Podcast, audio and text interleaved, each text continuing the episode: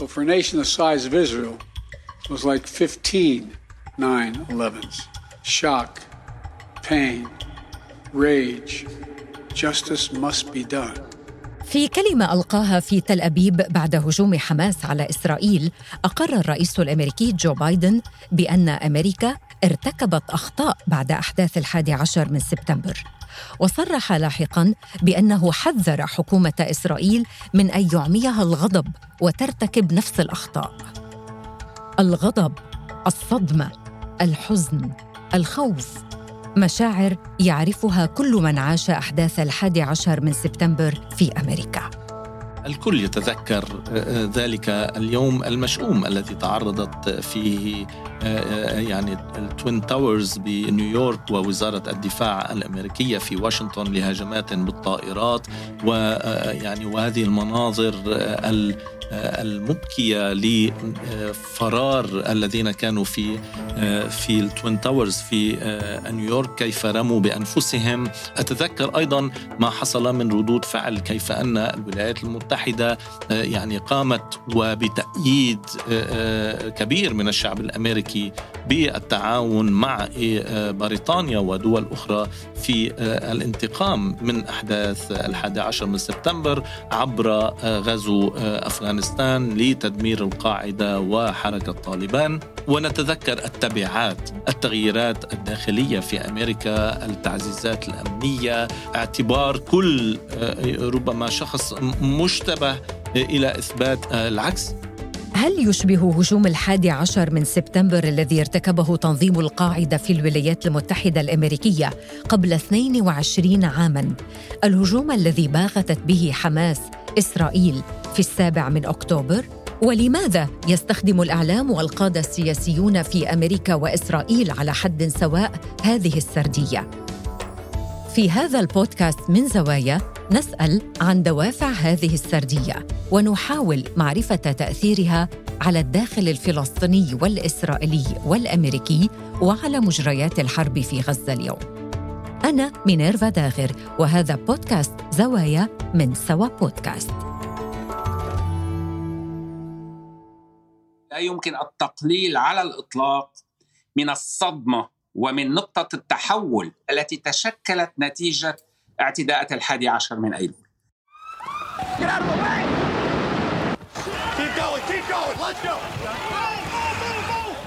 المجتمع الأمريكي تعرض لصدمة والمجتمع الأمريكي ينظر إلى ما جرى في إسرائيل اليوم ويشعر بقدر مضاعف من التماهي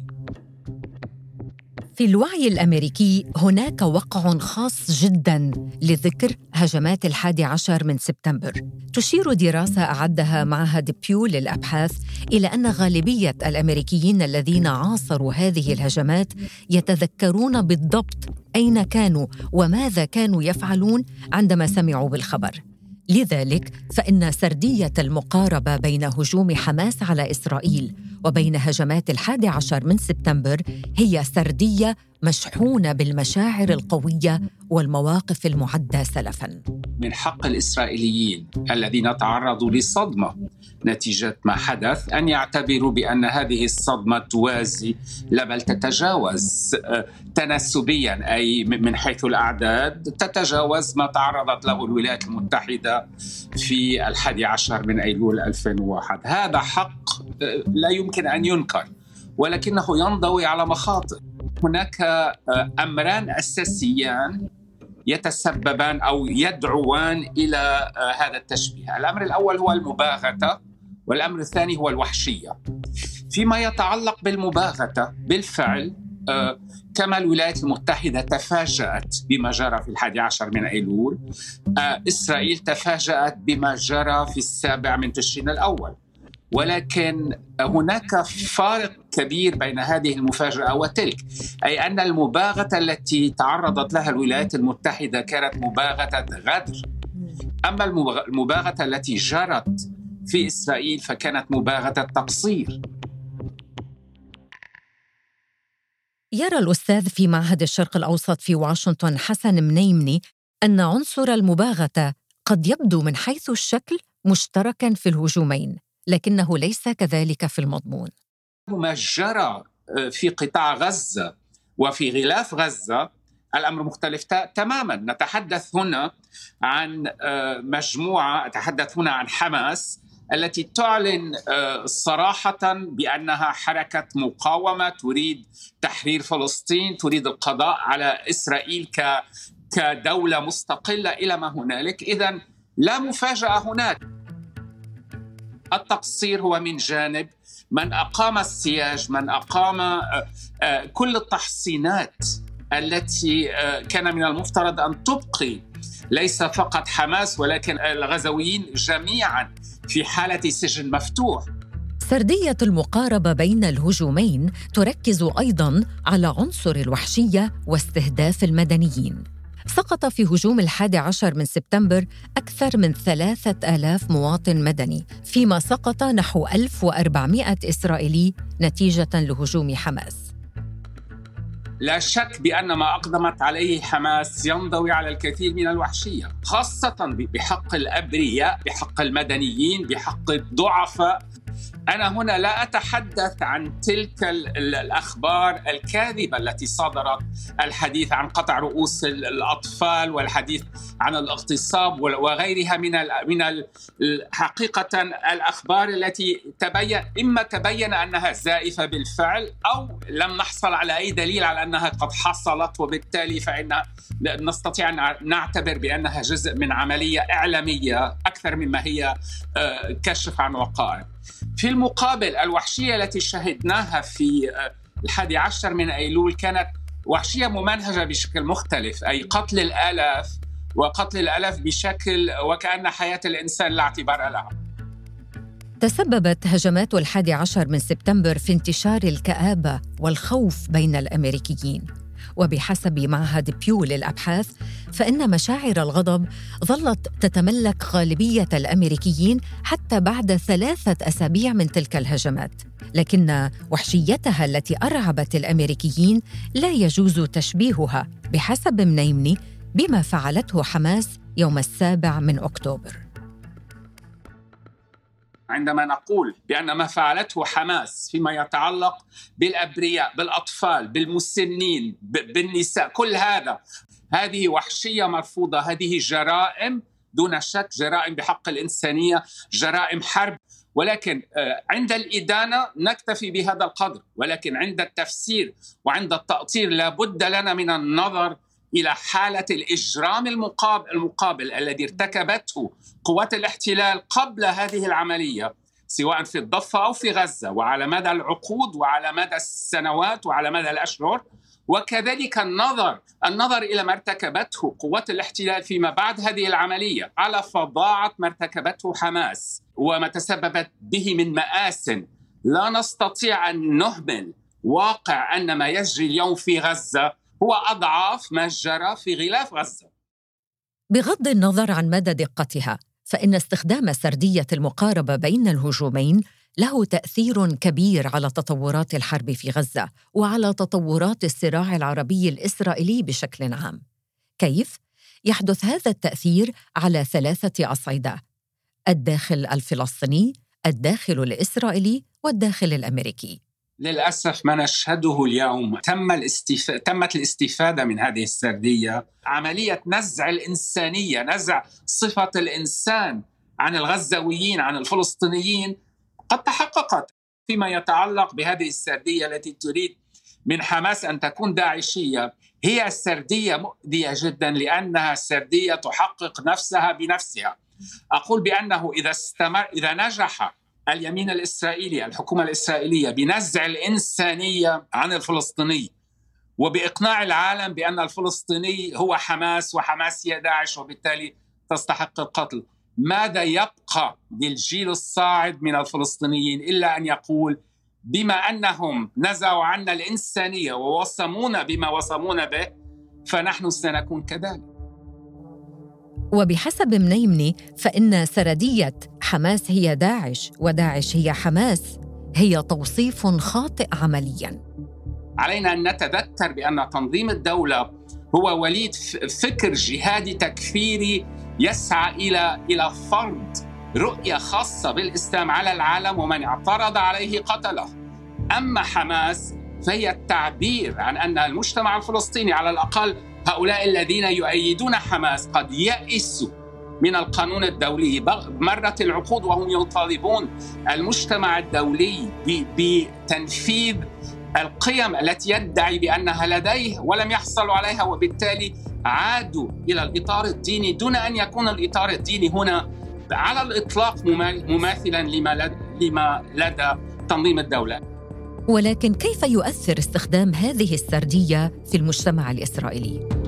وعندما تقدم الحكومة الإسرائيلية على الترويج لهذه المقولة، مقولة أن حماس هي داعش وداعش هي حماس، اذا هي تعطي نفسها الحق بالإقدام على أعمال انتقامية اختصاصيه بل أكثر تتجاوز قواعد الحرب تتجاوز قانون الحرب بحجة أننا لسنا أمام عدو عادي ولسنا أمام خصم عادي. نحن أمام أمام متوحشين وأمام حيوانات بشرية إلى ما هنالك وبالتالي نستطيع أن نفعل بهم ما شئنا.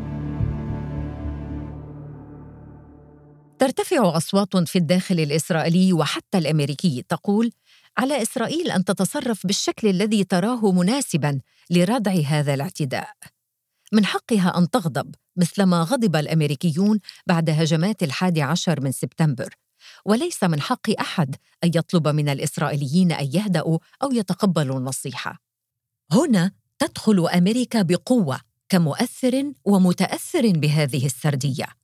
يشرح لنا هذا التأثير مراسل قناة الحرة في واشنطن ميشيل غندور الذي يغطي أخبار واشنطن منذ العام 2003 أي بعد مرور عامين على هجمات سبتمبر. أحداث الحادي عشر من سبتمبر قلبت أمريكا رأسا على عقب. يعني على كل المستويات الأمنية والسياسية والاجتماعية والإدارية. أحداث الحادي عشر من سبتمبر غيرت أمريكا وربما ما حصل أيضا في إسرائيل سيغير آه، إسرائيل سيغير قطاع غزة سيغير المنطقة آه، كذلك. بالطبع هناك شرخ في آه، المجتمع الأمريكي على المستوى السياسي وعلى المستوى الاجتماعي. على كل الصعد تقريبا بين جمهوريين وديمقراطيين بين ليبراليين وتقدميين وديمقراطيين وبين يمينيين محافظين وجمهوريين. نعرف أن الولايات المتحدة ترتبط بإسرائيل بعلاقة آه، صداقة وشراكة وتحالف هي الحليف الأول للولايات المتحدة آه، في العالم.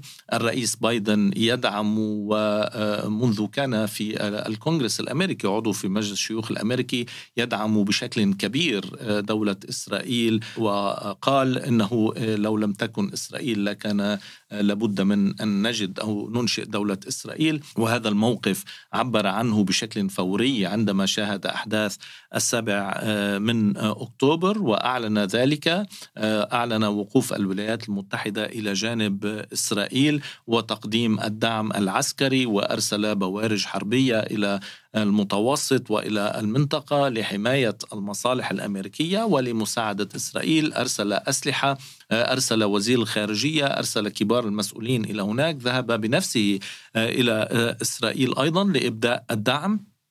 هذا الموقف سبب له احراجا عند التقدميين والليبراليين في الحزب الديمقراطي الذين تظاهروا واعترضوا على آه، موقف الرئيس وأرسلوا رسائل له مطالبين بتعديل موقفه وقف دعم إسرائيل وإدانة ما يحصل في آه، غزة.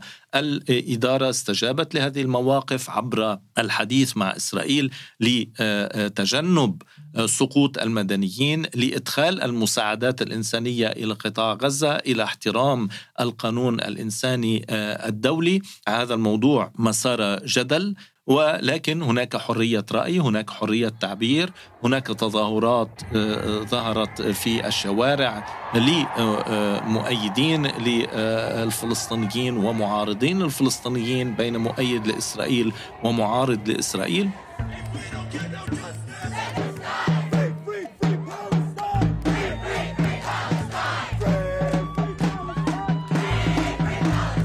تظاهر قبل أسابيع عشرات الالاف في العاصمة الأمريكية واشنطن تنديدا بالقصف الإسرائيلي على غزة وتضامنا مع الشعب الفلسطيني.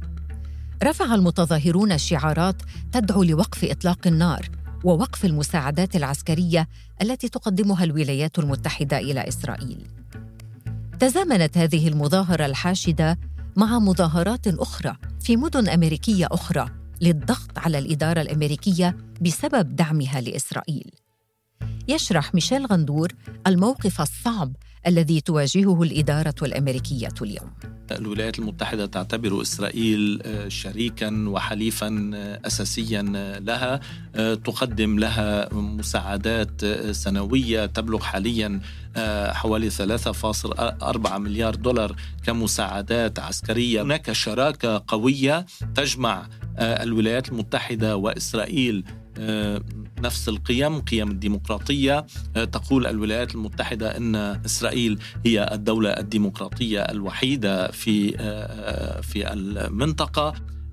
وبالطبع هناك علاقات يعني اجتماعية قوية، الكثير من الإسرائيليين هم مواطنون أمريكيون أو تعلموا في أمريكا وذهبوا إلى إسرائيل، هذه الشراكة طويلة وعميقة. هناك اختلافات وحساسيات بين الديمقراطيين في أمريكا والحكومة اليمينية في آه، إسرائيل ولكن هذه الاختلافات آه، آه، لم تدع الإدارة إلى الوقوف. في موقف المتفرج على الحكومة اليمينية الإسرائيلية بل أنها تدعمها تحذرها من عدم ارتكاب تجاوزات وتخطي القانون الإنساني الدولي وأن تحترم المدنيين. اليوم موقف الرئيس بايدن مؤيد لإسرائيل يلقى معارضة من بعض الحزبيين لديه ولكنه يلقى تأييدا وانتقادا من الجمهوريين لأنه لم يذهب أبعد مما هو عليه في دعم إسرائيل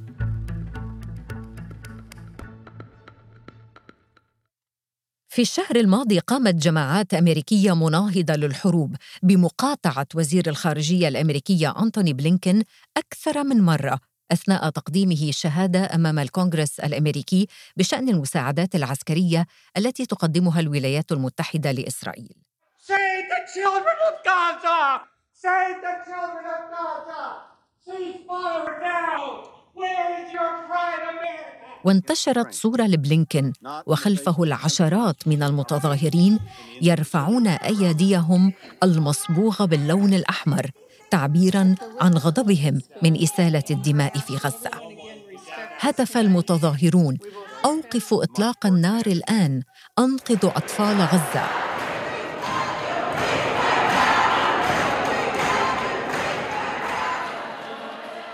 تذكر هذه التظاهرات والهتافات بالحروب الصعبة التي دخلت فيها أمريكا بعد الحادي عشر من سبتمبر والأخطاء التي رافقتها أو الدروس التي استخلصتها منها وتحدث عنها الرئيس بايدن والمسؤولون الأمريكيون. لأنه خيط رفيع تعمل عليه الإدارة آه، آه، ولكن في نهاية الأمر حصل آه، أمر فظيع. ووقعت حرب كبيرة وتعمل الاداره أيضا على عدم توسع هذه الحرب كي لا تطال اطرافا أخرى. تواجه الإدارة الأمريكية ضغطا كبيرا وخيارات صعبة في الحرب الدائرة في غزة اليوم. لكن التغيير الأشد في أمريكا يحصل على مستوى المجتمع وفئات لم تكن بالضرورة مشغولة بقضية الصراع العربي الإسرائيلي من قبل. هذا ما يشرحه حسن منيمني على مستوى المجتمع الأمريكي نلاحظ بأنه كلما تقدمت الشريحة العمرية في السن كلما كانت أقرب إلى التماهي مع الموقف الإسرائيلي لأنها تتذكر ما حدث في الحادي عشر من أيلول. لذلك نرى بأن التأييد في صفوف الشباب في الولايات المتحدة للحق الفلسطيني أكثر وضوحا اليوم مما كانت عليه في أي زمن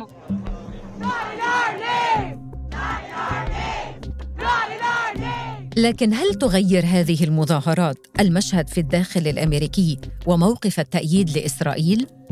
على مستوى الضمير الأمريكي يبقى الحق الإسرائيلي من وجهة نظرهم حق جلي أي أنه من حق الإسرائيليين ليس فقط الوجود ولكن حتى بالنسبة للعديد من المتدينين في الولايات المتحدة آه، هناك ثمة حق إلهي بالنسبة لإسرائيل بأن تكون في آه، في أرض فلسطين. رغم اتساع رقعة التأييد للقضية الفلسطينية ولكنها تبقى آه، مساحة التأييد تبقى على هوامش المجتمع الأمريكي.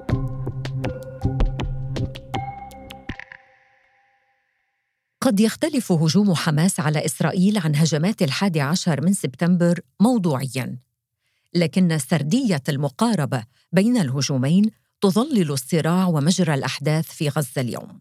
لا يزال الغضب يظلل ردة الفعل على هذا الهجوم مثلما ظلل الغضب ردة الفعل التي أعقبت هجمات الحادي عشر من سبتمبر. تخدم هذه السردية تبرير استمرار إطلاق النار وتقلل من إنسانية الفلسطينيين في غزة وتضع الإدارة الأمريكية في مأزق أخلاقي وسياسي حقيقي وتسبب ضغطا مجتمعيا داخليا يذكر بالضغط الذي شهدته أمريكا قبل حرب العراق. فهل يجوز تكرار هذه السردية؟ كان هذا بودكاست زوايا من سوا بودكاست. إذا أعجبكم ما نقدمه الرجاء الاشتراك وتقييم الحلقات على منصات الاستماع للبودكاست. وأرسلوا لنا تعليقاتكم واقتراحاتكم على منصات التواصل الاجتماعي. نلتقي في موضوع جديد في بودكاست زوايا الأسبوع المقبل.